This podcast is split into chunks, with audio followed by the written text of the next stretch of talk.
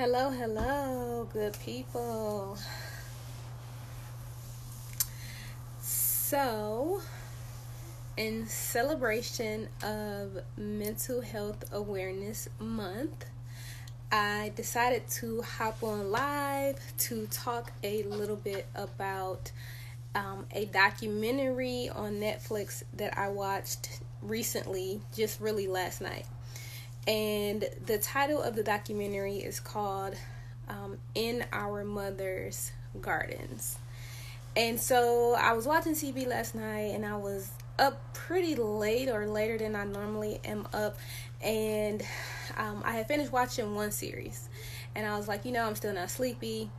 And at the end of the movie, there's like three movie selections, whatever the case.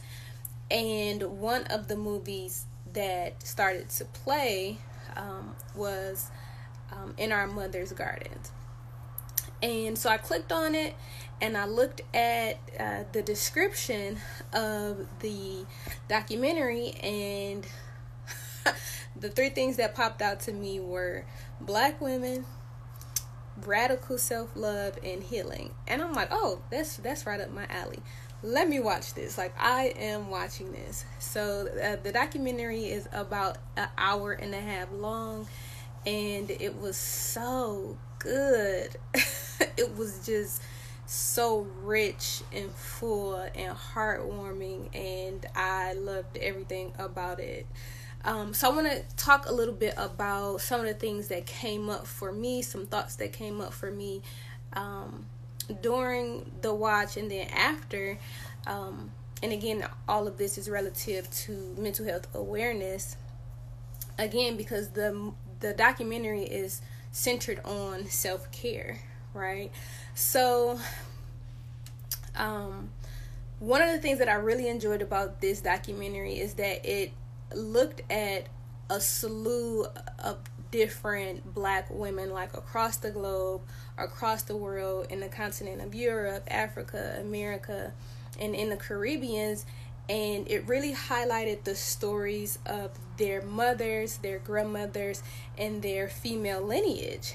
And just it talked about how these women were able to show up, how they chose to show up in life, um, you know, during their time and how it, it really just made me think about um, the strong black woman narrative that we hear about, we've grown up with, but at this time, right, um, the strong black woman narrative is really, it's like it's being kicked out, right, and for good reason. But what I really want to acknowledge here is that the strong black woman narrative was a lifestyle choice that our foremothers they had to take on and that's what they created that from a place of being resilient from a place of resisting racism from a place of living in a world and in a society where they were oppressed right? Um, and so what so i really want to just acknowledge right? So the fact that um,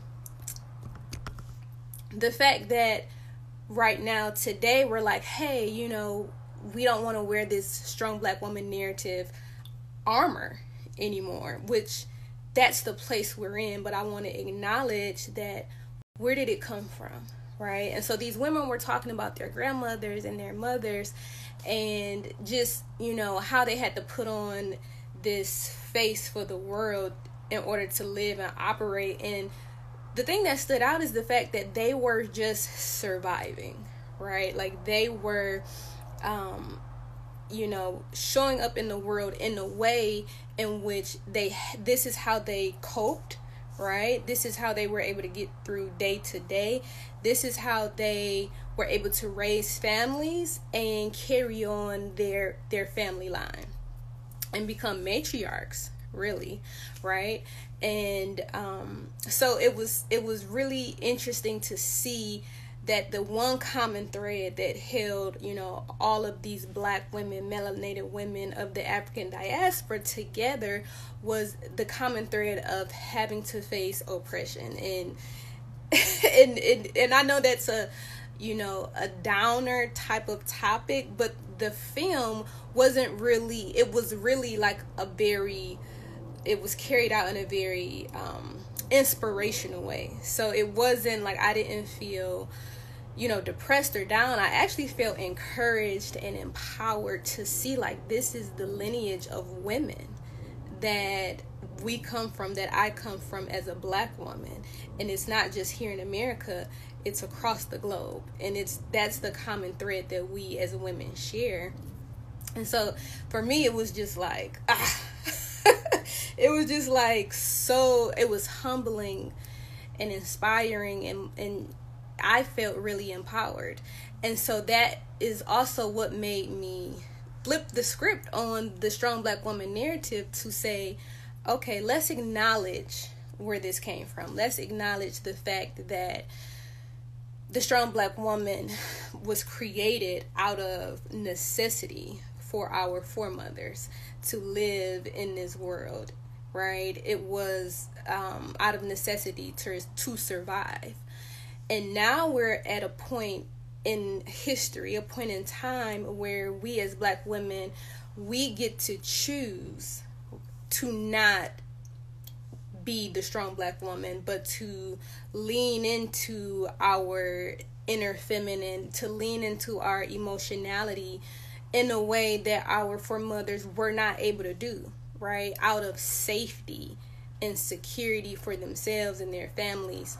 They weren't able to be that way, but we are. And the privilege that we have in that. And so when they talked about radical self care, you would like the things that they talked about weren't really radical, like being able to, you know, go to therapy once a week, being able to treat yourself to a spa day, right? Being able to name your feelings, being able to show affection and love and receive that.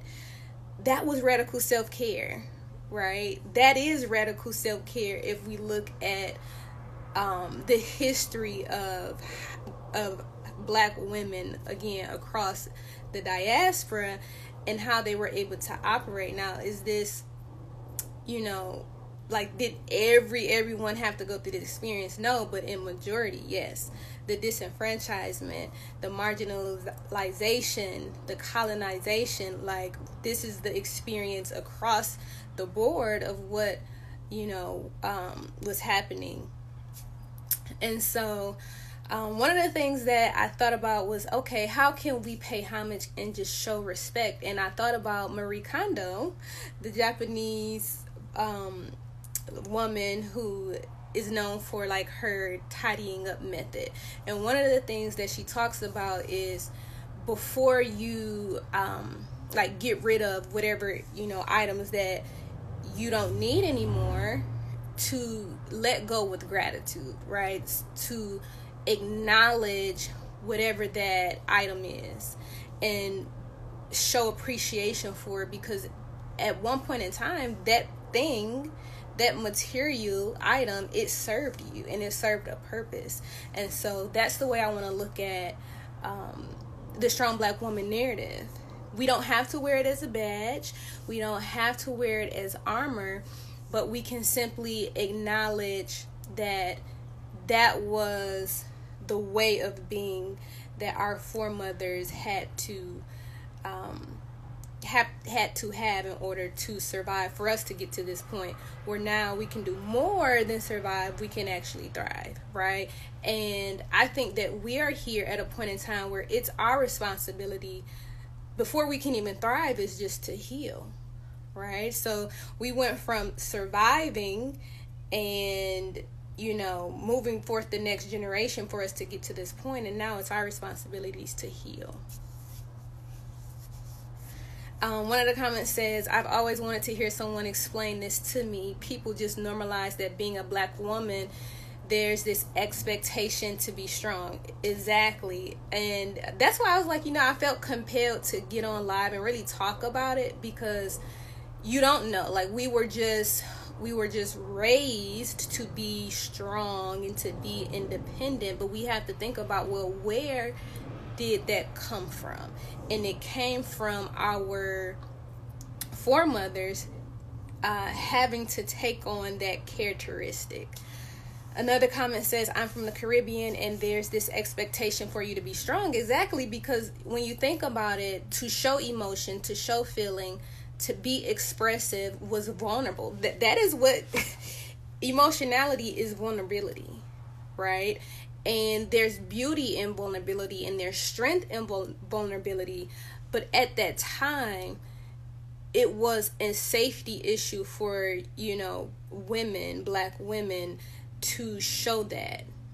And even if we like move ahead in time in the workplace, when we think about that, in a hyper masculine society, in a patriarchal society where emotionality and feelings and the feminine, where these things are not valued, where they are really um, discouraged and they are, you know, told that they're negatives and that they are barriers for you, which is completely untrue.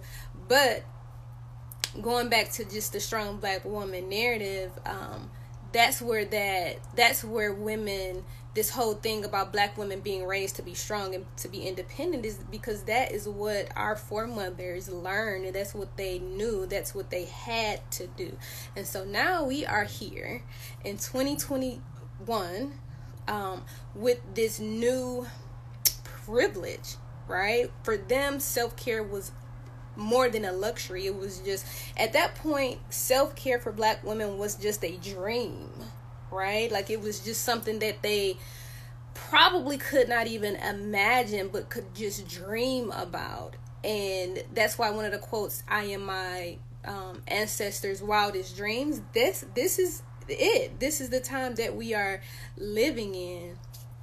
Um, a comment says the strong black woman trope is so damaging to us. I think that is that we are, we have we have ascended to the next level, right? And so it's kind of just like passing the baton.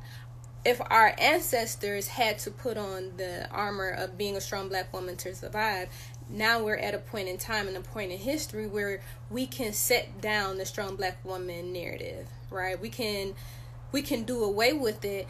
And that being, brings me back to my point of letting go with gratitude and saying thank you right for choosing resilience over breakdown. Thank you for choosing um, strength right over um,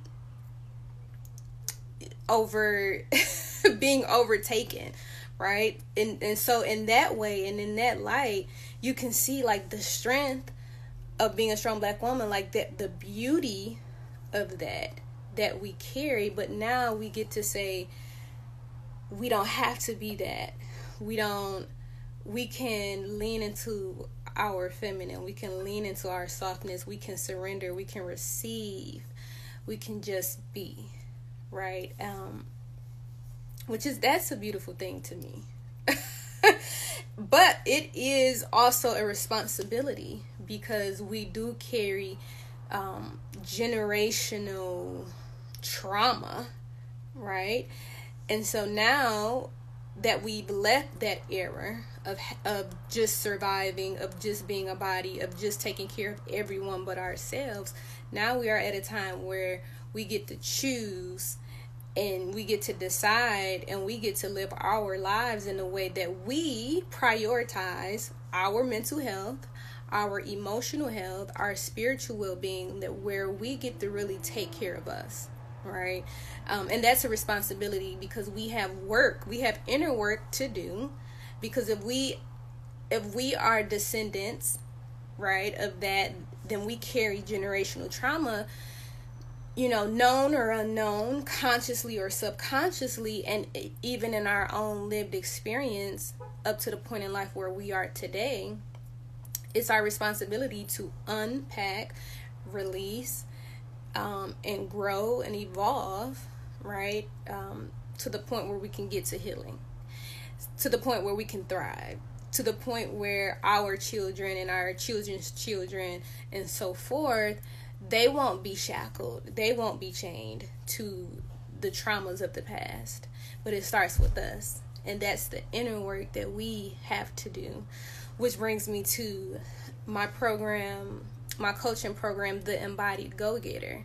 A part of the Strong Black Woman narrative is being independent, is having your own, um, is leading away in your purpose, right? In the work that you do in this world and to make money. And so the go getter part we're familiar with, right? We know how to get things done, we know how to take care of business, but the embodied part of, you know, showing emotionality, allowing yourself to feel and really being in your body and having that connection to your intuition and your inner knowing and your purpose. Like I find that that part is not developed. It's underdeveloped, right? And when I say that, so if we if we have the go-getter part down and we are ambitious and we are driven and we are accomplished on paper, we look really good. Like our resume is impeccable, right? In terms of um again, we we have achieved and you know we have status and we have careers and we are making you know money in those sorts of things but what's really going on on the inside? Are we full within? Are we healed within? Are we complete and not broken right? So the embodied go-getter program helps you to do the inner work that's what it's that's what this coaching is for for you to show up in the full expression of yourself as a woman so that you can fully operate and take the reins of your desires and your wants and call in uh, a life that you want. And in a way where it's it's not like something's missing because a lot of times when we are accomplished and we're successful if we haven't done the inner work, if we haven't dealt with our own demons, so to speak, if we haven't um, learned how to be in control of our inner world, our thoughts, our feelings, our sensations, our sensitivity, our vulnerability, um, then no matter how much accomplishment or achievement that you have on paper, like that's just never going to be enough it's never going to feel like enough. It's always going to feel like this downward spiral or something is missing or, you know, I need to find myself sort of thing. So, um, if any of this is resonating with you, then I encourage you and I invite you to um, DM me, reach out. Um, I do have more information coming about the Embodied Go Getters coaching program. Um, because again, that's I'm here to help you do your work as a coach, as a self love coach, as a coach who centers on embodiment and alignment and tapping into your inner knowing and your feminine power. So, um, this has been a really great conversation. I hope you all enjoyed it, and I'm gonna go ahead and log off. But I'll see you again on my stories and on my feed.